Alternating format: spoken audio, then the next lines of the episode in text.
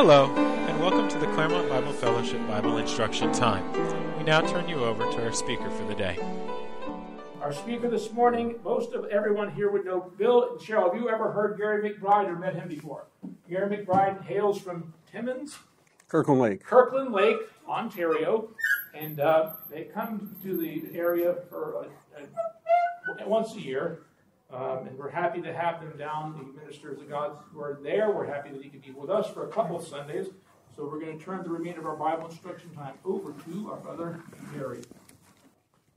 Very good. Let's turn our Bibles to where Bob read for us from 2 Timothy chapter uh, 2.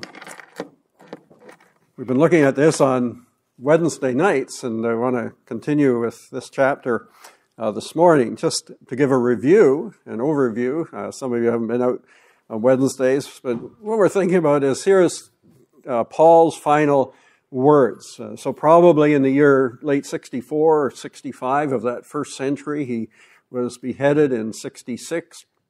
And so, this is his last letter that he wrote. Uh, previously, he'd been in prison from perhaps uh, 60 to 62, and he'd written the prison epistles, as we call them Ephesians, Philippians, Colossians, and he also wrote to Philemon. Uh, he got out of prison uh, for about a year and a half. Nobody knows for sure where he went. Uh, it's thought he went at least as far as Spain, but some think he went as far as Great Britain as well. And then he was rearrested and put back in prison. And then, of course, Nero was on the, the throne and uh, started persecuting the Christians. And so Paul is writing uh, at the end of his life, not knowing what the future holds. Timothy is in Ephesus, and that local assembly had been going perhaps just for maybe 15 years or just over that. And obviously, uh, people saved out of various backgrounds, out of paganism, idolatry. And uh, at that time, there were people who were like charlatans. They were making money of religious activities. So there were people traveling around. Uh, obviously, there was no Best Western or anything to stay in, so they would stay in people's uh, homes and uh, take advantage sometimes, and sometimes their message wasn't uh, true. So John, in his uh, second or third epistle, writes about that type of thing too, not receiving people who don't uh, bring the truth about the Lord Jesus Christ. So Timothy is probably 35, 36, 37 years old, and in a culture where the older you are, the more uh, status you might have. Uh, it's not experience so much as not godliness, but uh, culture often dictates uh, status. And so Timothy was viewed as a younger man. And so remember in his first epistle, Paul said, Don't let anybody despise your youth. Now, we would think somebody 35, depends where you are. Uh, Ty would think they're old people. Uh, some of us would think they're just youngsters, but depending uh, where you are. So, in that, uh, you know, in an Eastern culture, African culture, often age is, is significant and very, very uh, important.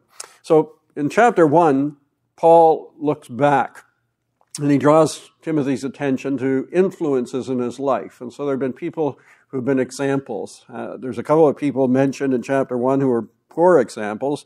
Phygellus and Hermogenes in chapter 1, verse 15, were poor examples, but there are other influences on his life that were good examples. And so Paul mentions his mother and his grandmother as having an influence, an example.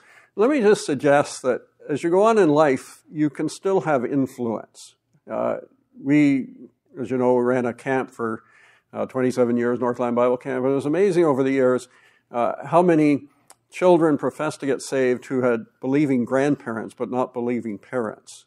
How it somehow skipped a generation, but you knew the grandparents were praying for them, perhaps paying for them to go to uh, go to camp, and so you can still have that that influence down through the years. One of the things we talked about was uh, you can't control the output, but you can control the input, and so you can be an example uh, in the way you talk, the way you behave, what's of value uh, in your your life. Uh, we uh, live near four of our grandchildren. We try to be very conscious of the fact that we can be an influence in their life uh, as they grow. And so that's what Paul reminds Timothy. You've had a good influence. Now, his father wasn't saved. And so we don't know anything about his, his father, but these two women were a positive influence, a positive example in his, in his life. And from that home, uh, Timothy, as a young man, obviously made a mark. And when uh, T- Paul uh, saw him, and he was well reported by uh, the other believers, Paul took him with him on his journey. And so, uh, Paul, of course, was an example uh, to Timothy, and he outlines some of that in chapter 1. And so, drawing attention to the past, to examples, good and bad. And then he ends the chapter with this man, Onesimus, who is a tremendous example uh, in sacrificial giving and, and living. And so, so important. Uh, you know, a good example is worth more than a good sermon, right? It's the life we, we live. And so, so uh, important. But he also tells Timothy not only uh, did he have these examples that would encourage him, but he was equipped by the Lord to serve. And so he had a spiritual gift that he was to foster and to use. And of course, all of us have a spiritual gift. Now, the Lord doesn't write it uh, in front of us what our gift is, but as we grow and develop, uh, it should become obvious as we exercise our gift. Uh, perhaps others may see it first, but uh, we do have a spiritual gift. Uh, the four passages we mentioned 1 uh, Peter 4, Ephesians 4, Romans 12, 1 Corinthians 12 all outline gifts that the Lord has given. 28 various gifts are mentioned in the New Testament, but all of us uniquely, I think, are gifted by the Lord. Now, there are some things we're all to do. Now, Paul will say in this epistle, we're all to do the work of an evangelist. We're all to show hospitality. Uh, some may have the gift of doing those things, but there are things that we are all uh, to be engaged in. So he was equipped, and also the Spirit within him. He said, You've not been given a spirit of fear, but of uh, love and of a sound mind and of power. The Holy Spirit has equipped him to serve. And so, looking back, Paul just gives them this encouragement. Here's, here's where it's behind you. Now, here's where you're going. In chapter 2, we saw he's looking at the present, he's looking at the circumstances of the day, trying to encourage Timothy where he's at. When you get to chapter 3 and chapter 4, he's looking to the future. Here's what's coming. Here's what it's like. Here's what's going to happen. Here's what people are going to be like and how they're going to respond and, and so on. So here in chapter 2, he's addressing uh, the present, and we can see ourselves in chapter 2. And we saw that it divides nicely into three sections. In verse 7, he tells us that there's things we should reflect on, think about. Keep these in mind. And what he's talking about in the first six verses is the, the seriousness and uh, strategies of the Christian life. And he's used these examples of somebody in the army, somebody in athletics, and somebody in agriculture. A, you know, an athlete, a soldier, a farmer. Uh, they, they put the work in. But he says ultimately it's a satisfying life because at the end of life there's a reward uh, that's given. And so he says that's, that's important. Then he tells us in verse 8 there's things we need to remember. And he talks about the, the person of our Savior, the Lord Jesus Christ. He then talks about the power of the Scriptures. He might be in chains, but God's Word isn't, isn't bound. And then he talks about the prospect of scrutiny of our life. Ultimately, one day we'll stand before the Savior and we'll give an account for the life we've lived. And I would suggest that we in this culture and in the Western world have been given so much more than people in so many other parts of the world. And to whom much is given, much is expected. Uh, where there's privilege, there's responsibility, there's also accountability. And so we have been blessed immeasurably. Uh, by God's grace, we've been in a number of countries where people don't have what we have. And uh, we have so much, and we will be accountable for the blessings God has given us. And so life uh, is worth living in view of what's coming. Now, when we get to verse 14, uh, the New King James says in the first word, remind them.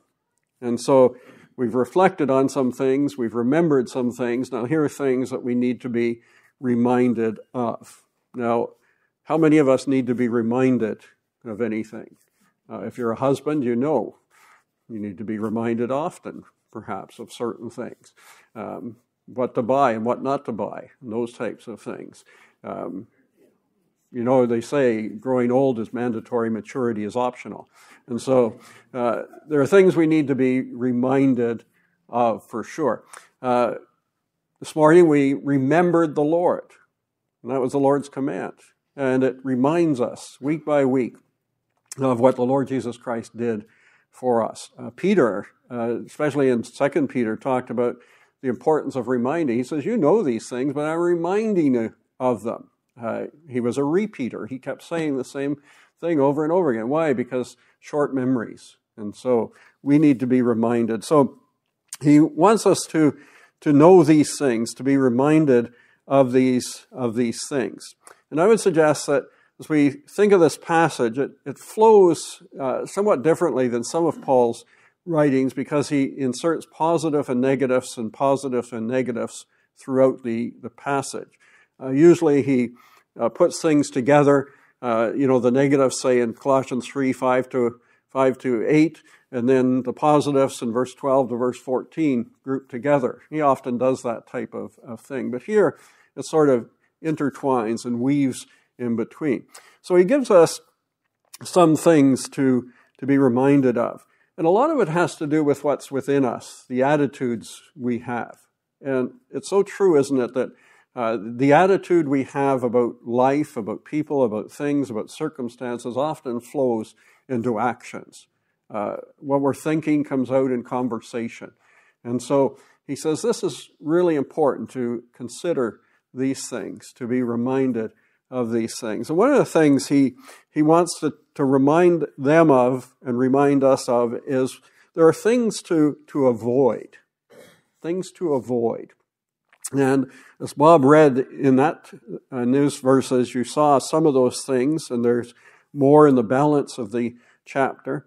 But we're to avoid, he says in verse 14, striving about words to no profit. So that's something uh, to be avoided. In verse 16, again, depending on your translation, but it says here, idle babblings. Uh, we're to avoid that. You look down at verse 23. Avoid foolish and ignorant disputes, knowing they generate strife. And so there are things we are to avoid. Now, sadly, the history of the Christian church has been often marked by these things. That's part of the, the history. I think most of us are at an age where we recognize that often uh, when disputes come, when conflict comes, arguments come, whether you know in a family, in a, in a marriage, or in a local church, often we lose sight of the issue and we start attacking the person.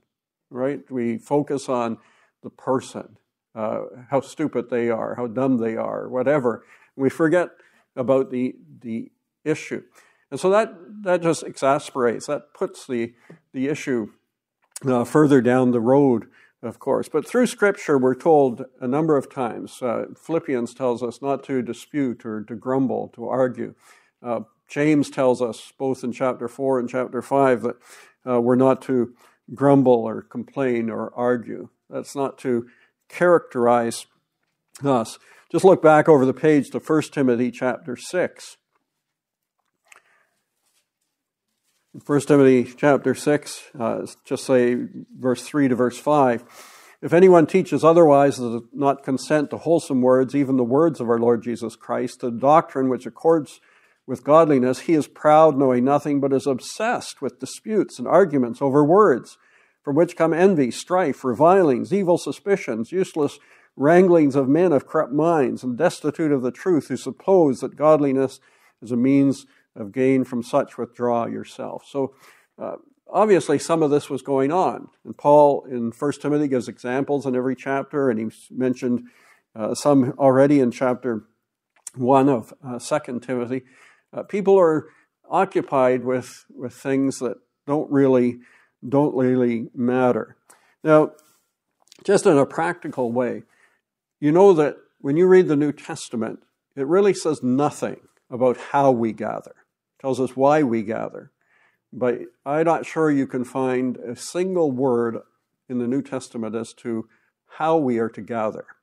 Uh, why do we sit in chairs? They're not mentioned in the New Testament. What gives us the right to sit in chairs? Uh, we have hymn books. They're not mentioned in the New Testament. Uh, a piano is not mentioned in the New Testament. Uh, so when you think of, of how we meet, there's just nothing. The why is so important. We meet for fellowship, for prayer, for breaking of bread, uh, for apostles' doctrine. We meet to equip, to encourage, all those things, but not a single word about how we are to meet. Yet think back at the age many of us are at, at the conflicts there's been over the how we meet so often. Uh, I've seen it in, I mean, I'm young compared to one or two of you, but I've seen it in my life and experience as, as well. Just people, you know, uh, this morning we had multiple cups. Well, many places that was a big, big issue, going from a single cup to, to multiple cups. Uh, we knew couple that left an assembly over that issue. They, couldn't handle uh, that idea. Uh, some places we go, they, they have music, they piano at the Lord's Supper. I've known people that have left meetings over, over uh, that issue. All sorts of things have come up over the years in the how. And it's fine to have opinions. Uh, we all have, you know, preferences and, and so on. But it's, it's so important to recognize well, what does, what's scriptural and what's just my preference? What's, what's just something I like to do? And, you know, uh, some places we go, the, the choruses and the way they're presented are far different than what we uh, do here. And that's not my preference. I like songs I can remember the words and, and uh, where harmony and uh, so on. Those things happen. But again, it's not scriptural. And one of the things you know you find when you travel the world is people do the how differently. Uh, in India, for instance, traditionally when somebody gave thanks for the bread and wine, everybody got down on their knees. The whole audience got down on their knees.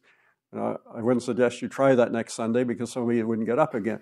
But, uh, but that's a cultural thing. That's, that's what they did. Uh, in, in Eastern Europe, I, I, don't remember anybody ever standing for a hymn, but they stood when somebody prayed. Uh, it's just, again, what they, what they did. And so uh, things are different around the world. So the how really doesn't matter. I mean, it does matter in a sense.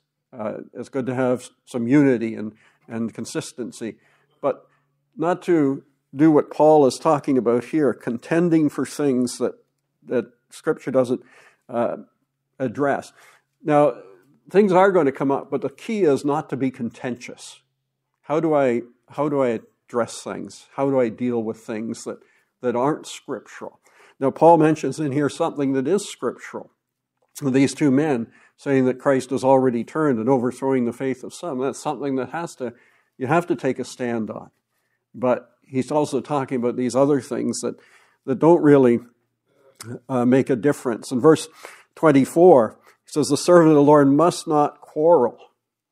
And so again, that's a, an inner attitude. I'm not going to, I'm not going to engage uh, in it. Uh, it's interesting. I was in prison once. Been in prison many times, not because of things I did, but out of ministry. Uh, they let me out again. But uh, there was a friend of mine was there, a man named Sam Dalton. Some of you may have heard of him. He was a black American from Denver, Colorado. And back in those days, we could walk into the prison with anybody. Now you have to be vetted and certified and all sorts of things. But we walked in, and it was a young offenders unit. And uh, some of the guys were into witchcraft, and, it was obvious that they wanted to have an argument. Now, Sam Dalton, if you ever met him, had a, never at a loss for words.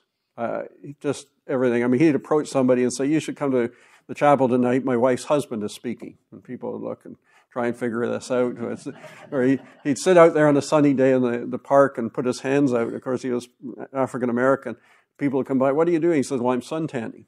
and then he would be able to get a conversation. But as, as quick as he was in that situation in the prison, he turned, and as he turned away, he says, The servant of the Lord must not quarrel. And he walked, walked away. He knew what was going to come. And it, would have been a loss of testimony for the other guys. Uh, they were almost looking, well, what's going to happen uh, here? So for me, that was a, a, tremendous lesson. The servant of the Lord must not uh, quarrel. So there are things that we need to uh, certainly uh, to avoid. But in here, he also talks about going beyond that. He talks about uh, sin and iniquity. And so, at the end of verse 19, as Bob read to us, let everyone who names the name of Christ depart from iniquity. In verse 22, he mentions uh, youthful lusts. Flee also youthful lusts. And so uh, sin is, is always an issue in life. Uh, we won't be perfect until we're in glory. There's some people, some Anabaptist groups that teach the possibility of sinless perfection. It'll never happen until we're in, we're in heaven. Someday, wives, again, word of encouragement, your husband will be perfect, but not till not till then. And uh, so sin is always a possibility. Now, we all know that we get to a certain age, we can't do the things we once thought about doing. Uh, you could rob a bank, but you can't run away anymore. Uh, so, but your mind is still active. And sin can still, as long as you have breath, those youthful lusts, those things can still fill our minds. And so he says, there's things we're to avoid. We're to flee from uh, those uh, youthful lusts. And the Lord would, would help us. Uh, it's obvious in the New Testament that that's a, a real issue. You know, Hebrews chapter uh, 2 talks about the Lord being tried in all points as we are. He's able to help us. Why? Because He's been here on earth. Uh, he has experience. He, he knows what we go through. He was sinless, spotless, undefiled, separate from sinners, but He saw what we go through. He's able to offer help in time of need. Uh, we can approach boldly the throne of grace to find mercy and grace to help in time of need. 1 Corinthians 10:13 no temptation has taken you but such as is common to man. But what happens with every temptation the Lord will make a way of escape. He provides the conviction to our conscience, he brings the word to mind, he lets us know. I would suggest that so often when we yield to temptation that the way of escape is in front of the door. Once you go through the door, you're caught. But the Lord will challenge you, the Spirit will convict you before you go through that door uh, and provides a way of escape. And so Paul says there's things we should just need to avoid being contentious, but also conscious of these things in our life. But there's things that, that he wants to affirm as well, things that are vital uh, for us in our Christian life. And he talks about uh, the study of God's Word in verse 15. Be diligent to present yourself approved to God, a workman who does not need to be ashamed, rightly dividing the word of truth. He's going to talk in the next chapter about the importance of Scripture, inspired uh, by God. Peter talks about the fact that we have a more sure word of, of prophecy. We have the written word of God. But here the thought is that we're to be diligent to be approved. Now, the word approved has the idea of a, uh, an apprentice having a final test. So let's say he's a block layer and he's gone through his apprenticeship and now he has to uh, lay out a wall and you know build a wall and the teacher or the certifier the inspector comes along and checks is, is this straight is it, is it done properly that's what the approval is you've, you've done the, the work the test and now you receive the stamp of approval. You've passed from your apprenticeship and now you're a tradesman. So that's the thought here. So we're to be diligent. Now, what does diligence imply? Uh, Peter in 2 Peter chapter 1 verse 5 says, besides this, giving all diligence, add to your faith virtue. So we are to be diligent. And I would suggest that diligence implies uh, desire, uh, perhaps discipline, devotion, determination. We want to do this. We're going to give our all to this, to be diligent uh, to do it. If you're an employer, you want employees who are diligent, who will do, who will do the job. Uh, we know a number of people who are in construction and perhaps even own construction companies. They have a difficult time finding diligent employees people that will work diligently when they go to, you know, to price another job, go to get material. Sometimes they come back and have to redo what was what was done. And so diligence is so important. So in terms of scripture, diligence is, is what's called for. To be a good student, to be approved of God. Now he says, rightly dividing the word of truth. Uh, you know, there's two sort of separate tracks in terms of uh, theological views of, of Scripture. One was we refer to as Reformed, the other is dispensational. And uh, this line was sometimes applied to dispensational teaching that you rightly divide the word of truth, but it's, it's not really about dispensationalism. It's about, it's about uh, looking at Scripture in a sound, what we would call hermeneutical way. Hermeneutics is the principles of interpreting the Scripture. And so there has to be a means of approach. How do we determine what Scripture says and what it means? How do I interpret it? And so uh, there are rules or principles we follow. Historical. What did it mean to the people that received it? And so Timothy's here in Ephesus. What did it mean to him? What do these words mean to him? Uh, we look at the grammar and look at what do the words mean. Now, sadly, in our world, uh, there is a, a movement, uh, the emergent church. I don't know if you've heard of, of that, uh, but one of their premises is what's called deconstructionism. Uh, interestingly enough, uh, two of the names associated one's Rob Bell, who's, I think, out of Michigan, and the other one's Brian McLaren, originally out of Washington. I think he now lives in, in Florida. And uh, his grandparents were assembly missionaries in Angola. His parents were active in Michigan, in the assembly there. They actually went to the assembly we were in in uh, London, Ontario, much before my time, but he, his dad got a medical degree out of Western University in London. Uh, Brian McLaren used to be active at uh, Greenwood Hills and an assembly in Washington, but then he joined this movement, the Emergent Church, and deconstructionism. The, the view is that Scripture means whatever you want it to mean, what it says to you today. So you can see how dangerous that is. What are you saying to me, Lord? And then I become the determining person, the, the determining factor. This is what it, what it means. Associated with that, sadly, is a denial of the substitutionary atonement of Christ. There is a man we know well who is an elder in an assembly in Ontario who imbibed that who said, No, Christ didn't die for our sins, he merely died as an example. If you Google uh, substitutionary atonement theory, uh, you'll see some of this, this argument uh, on both sides. But without the substitutionary death of Christ, where would we be? And so we need to hold to Scripture to, to rightly divide the word of truth. Scripture interprets Scripture. Uh, you know, Peter says that no scripture is of private interpretation. And so we need to be students of the word and stand uh, for what, uh, what, is, what is true.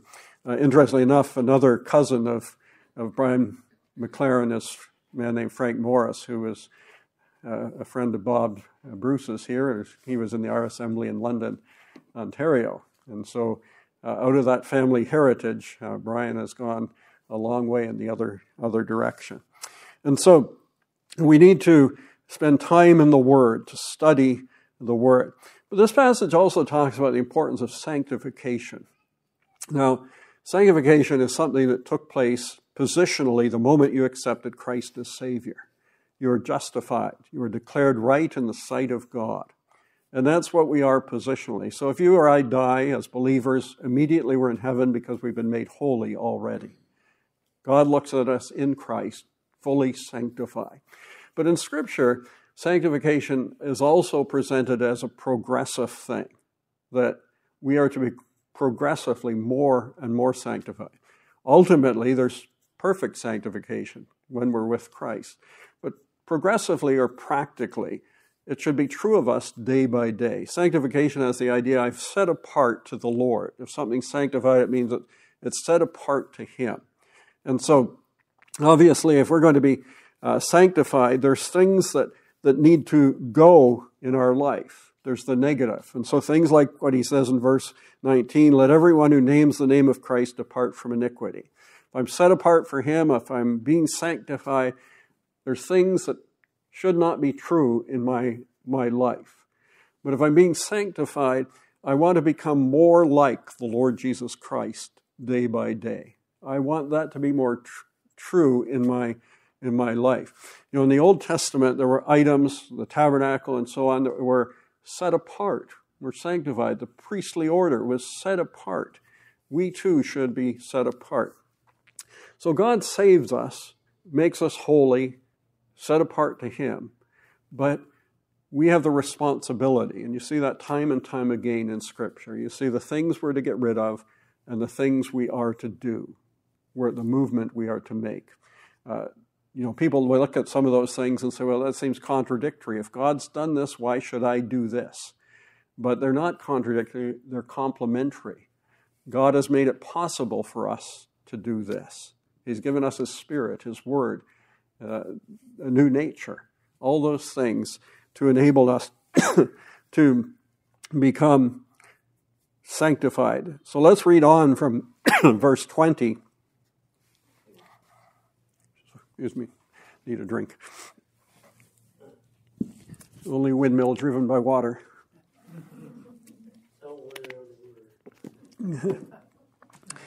and so, verse 20 But in a great house there are not only vessels of gold and silver, but also of wood and clay, some for honor and some for dishonor. There, if anyone cleanses himself from the latter, he'll be a vessel of honor, sanctified and useful for the master, prepared for every good work. Flee also youthful lust, but pursue righteousness, faith, and faith, love, peace with those who call on the Lord out of the pure heart. But avoid foolish and ignorant disputes, knowing that they generate strife. And the servant of the Lord must not quarrel, but be gentle to all, able to teach, patient and humility, correcting those who are in opposition. If God perchance Perhaps will grant them repentance so they may know the truth and that they may come to their senses and escape the snare of the devil, having been taken captive by him to do his will. And so here's the, the thought of being set apart. And he uses this illustration of, of vessels in a house. Now, all of us would have garbage cans in our house, but it's not likely you present them uh, as objects uh, to look at and admire in your living room right? They're necessary, but you put them in the proper place. They're hidden in a closet, in a garage, wherever.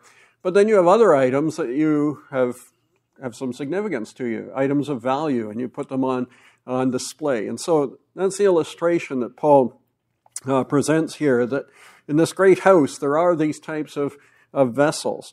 But if we want to be a vessel fit for the master's use, holiness is required. We need to be useful to him, a vessel that's set apart for the master's use. What more would we want in life than that? To be suitable for the master to use. He says, ready for or prepared for every good work. And so we, of course, know we're not saved by works, but once we're saved, works become vital and important. Ephesians 2.10 God has ordained these works that we should order our life, walk uh, in them. In Titus 2 uh, 13, the Lord Jesus Christ purchased for himself a unique people zealous of good works. That should be true of us. Titus 3, verse 1, verse 8, verse 14, all talk about the importance of good works in our life. Matthew 5, uh, 16, let your light so shine before men that they may see your good works and so glorify your Father who is in heaven. And so, good works should characterize us. Uh, he'll say later on in chapter 3 that it's through the study of Scripture that the man of God is prepared for, for everything God would have him to do, for every good work, thoroughly equipped for every good work. And so, am I a vessel of honor? I'm going to be a vessel that's useless, useful for Him. I need to be sanctified, set apart for His for his service. Now, not only are we sanctified, but wonderfully we are secure. And that's also in this passage. We are secure in him. Now, this passage is, is addressed to believers. And so that's important to know as well. He's not talking about unbelievers other than uh, the negative example of Hymenaeus, perhaps, and Philetus. And we don't even know uh, where they stood spiritually. But it's possible for believers to, uh, to be led astray. And that happens. People imbibe false doctrine, false teaching. But we are secure. The Lord knows those that are His. And that's a wonderful thing. If you only had one word in the whole New Testament that would speak to your security, it's the word preserved in Jude, verse 2. It's in a tense that means yesterday, today, and forever. You can't be unpreserved. You're sealed by the Holy Spirit. There's no such thing as an unsealing. You are declared righteous in God's sight, justified. There's no such thing in the New Testament as being unjustified. So, we're to be sanctified, but we can be have the assurance that we are secure in Christ. And so we're to affirm these things, the importance of holiness uh, in, our, in a believer's life. But then also, he talks about being a servant. And we mentioned that in, in verse, uh, verse 24 the servant of the Lord. That's a high calling. In the New Testament, we're referred to as ambassadors for Christ, we're referred to as his disciples, as his friends. Uh, and so we have a high calling. He refers to us as brethren. And so we certainly have a high calling. And a servant suggests several things, and there's a description here in verse 24. You must not quarrel.